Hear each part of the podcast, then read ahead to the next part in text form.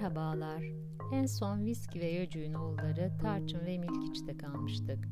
Tarçın öyle güzel bir köpekti ki iki siyah göz bir siyah buruna sahip olduğundan üç düğmeli diyorduk. Tıpkı bir oyuncak köpek gibiydi. O yüzden kucağımızdan hiç indirmiyorduk. Çok tatlıydı. Evin içinde gezinerek evi tanımaya çalışıyordu. Gezinmeyi bazen duvarları tırmanmaya çalışmaya kadar götürüyordu. Ev dar mı geliyor yoksa köpüşe diye düşünürdük. Sonra eve alıştı ve geçti. Vakti geldiğinde aşısını yaptırmaya götürdük.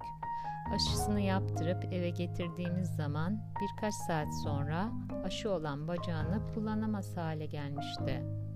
Bacağını sürükleyerek yürümeye başlamıştı. Çok korktuk felç mi oldu yoksa acaba diye endişelendik. Hemen veterineri aradık. Bazı yavrularda bunun gözlendiğini ama geçici olduğunu söyledi. Tarçın'ı hiç kucaktan indirmediğimiz için de bilinmez, o ayağı tutmayan haliyle yere koyduğumuzda ayağını sürüye sürüye hemen yanımıza geliyordu. Nasıl da sevgi dolu bir varlıktı. Onun bu halini görünce gözlerimiz dolmuştu. Veterinerin dediği gibi ertesi gün ayağındaki tutulma geçti. Çok şükür dedik. Kucağımıza çok alıştırdığımız için büyüdükçe komutlarımızı dinlememeye başladığını fark ettik. O yüzden artık fazla kucağa almamaya dikkat ettik.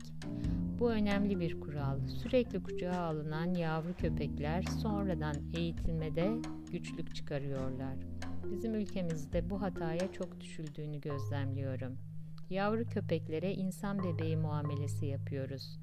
Hiç kucağa almamalı demiyorum ödüllendirmek için almalı ara sıra. Ama sürekli olarak kucağa almak çok doğru bir davranış değil. Köpekler ilk iki yaşa kadar daha iyi eğitilebiliyor ve bu ne kadar erken başlarsa o kadar çabuk oluyor. Aynı şekilde ne kadar erken sosyalleşirlerse insanlar ve diğer canlılarla o kadar uyumlu oluyorlar. Biz aşıları tamamlamadan fazla dışarı çıkarmadık. Aşıları tamamlandığında 4 aylıktı.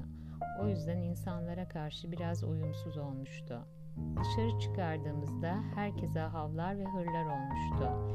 Eve gelen misafirlerin direkt üzerine atlıyor, hakimiyet kurmak istiyordu.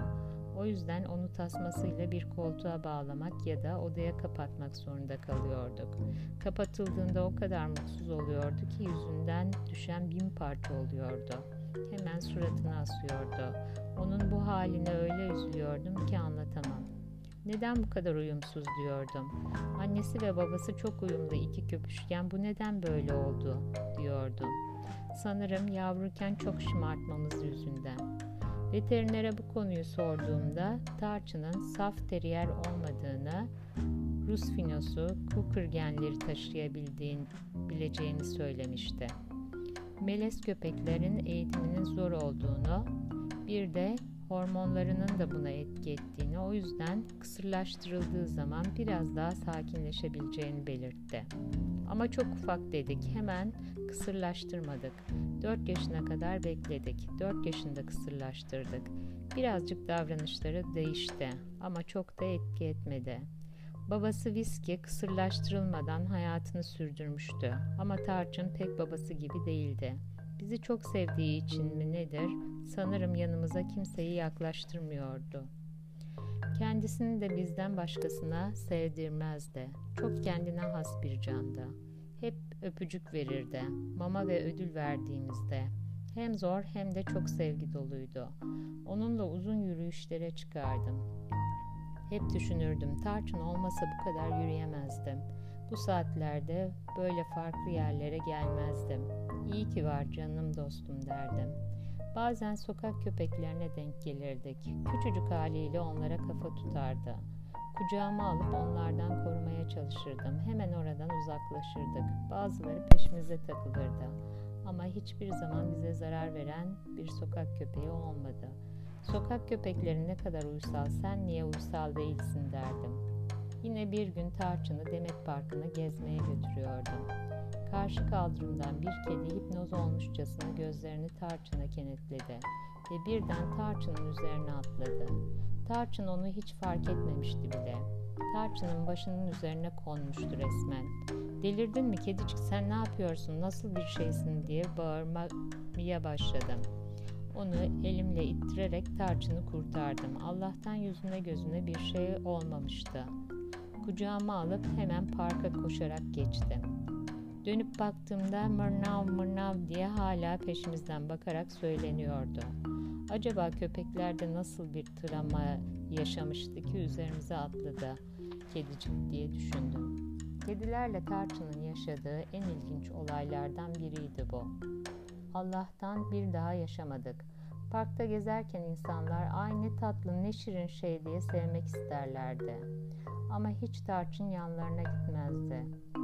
Ayrıca en çok sorulan sorulardan biri de kuyruğunu neden kestirdinizdi.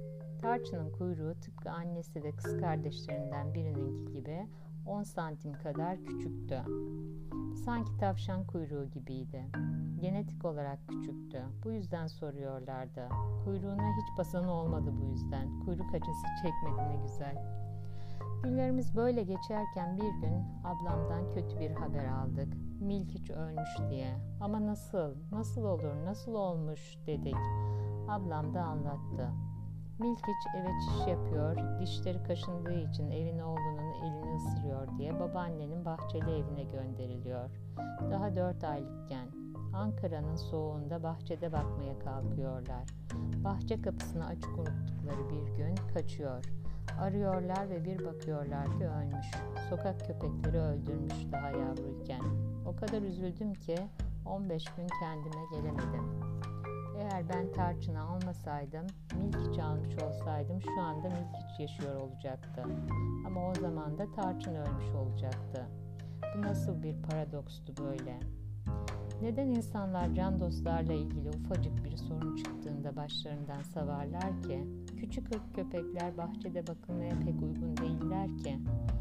Onların evde olmaları gerekir. Diyecek söz kalmamıştı, olan olmuştu. Milkiç kalbimizde her zaman bir sızı olarak kaldı. Ablam keşke gölcük yavrulamasaydı demişti üzüntüsünden. Yavrulara ne olacağı, kimin nasıl bakacağı bilinmiyor işte. Bu yaşadıklarımızdan sonra yavrulatmaya hiç sıcak bakamaz olduk. Bir sonraki podcast'te görüşmek üzere. Şimdilik hoşçakalın.